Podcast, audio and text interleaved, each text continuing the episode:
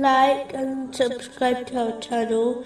Leave your questions and feedback in the comments section. Enjoy the video.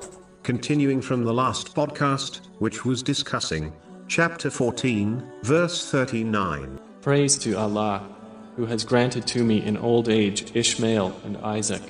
Specifically, it was discussing how to raise a pious child. The next aspect of raising children is for a parent to set a good example. All parents desire for their child to be pious, but this is unlikely to occur if they themselves possess bad character. Many parents often complain when their children to do not offer the obligatory prayers, and in many cases, the parents themselves have not established their prayers. If parents do not control their tongues, how can they expect their children to do so? Children imitate their parents. If their parents pay a little respect to piety, in most cases, so will their children. Therefore, it is important for parents to practice what they preach. No one is demanding perfection, but they must strive to fulfill their obligatory duties at all costs and act on as much of the traditions of the Holy Prophet,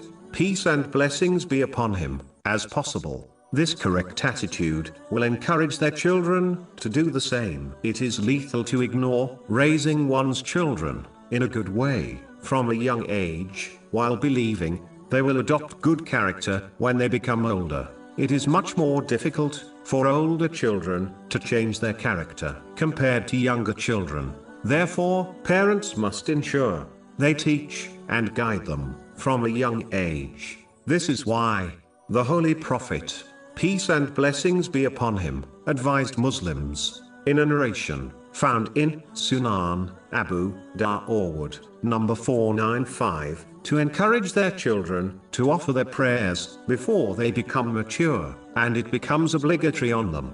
This narration can and should be applied to all aspects of a child's life. This early preparation ensures children adopt good character before they become set in their ways. It is not a secret that changing one's character for the better after they become set in their ways is a very difficult challenge.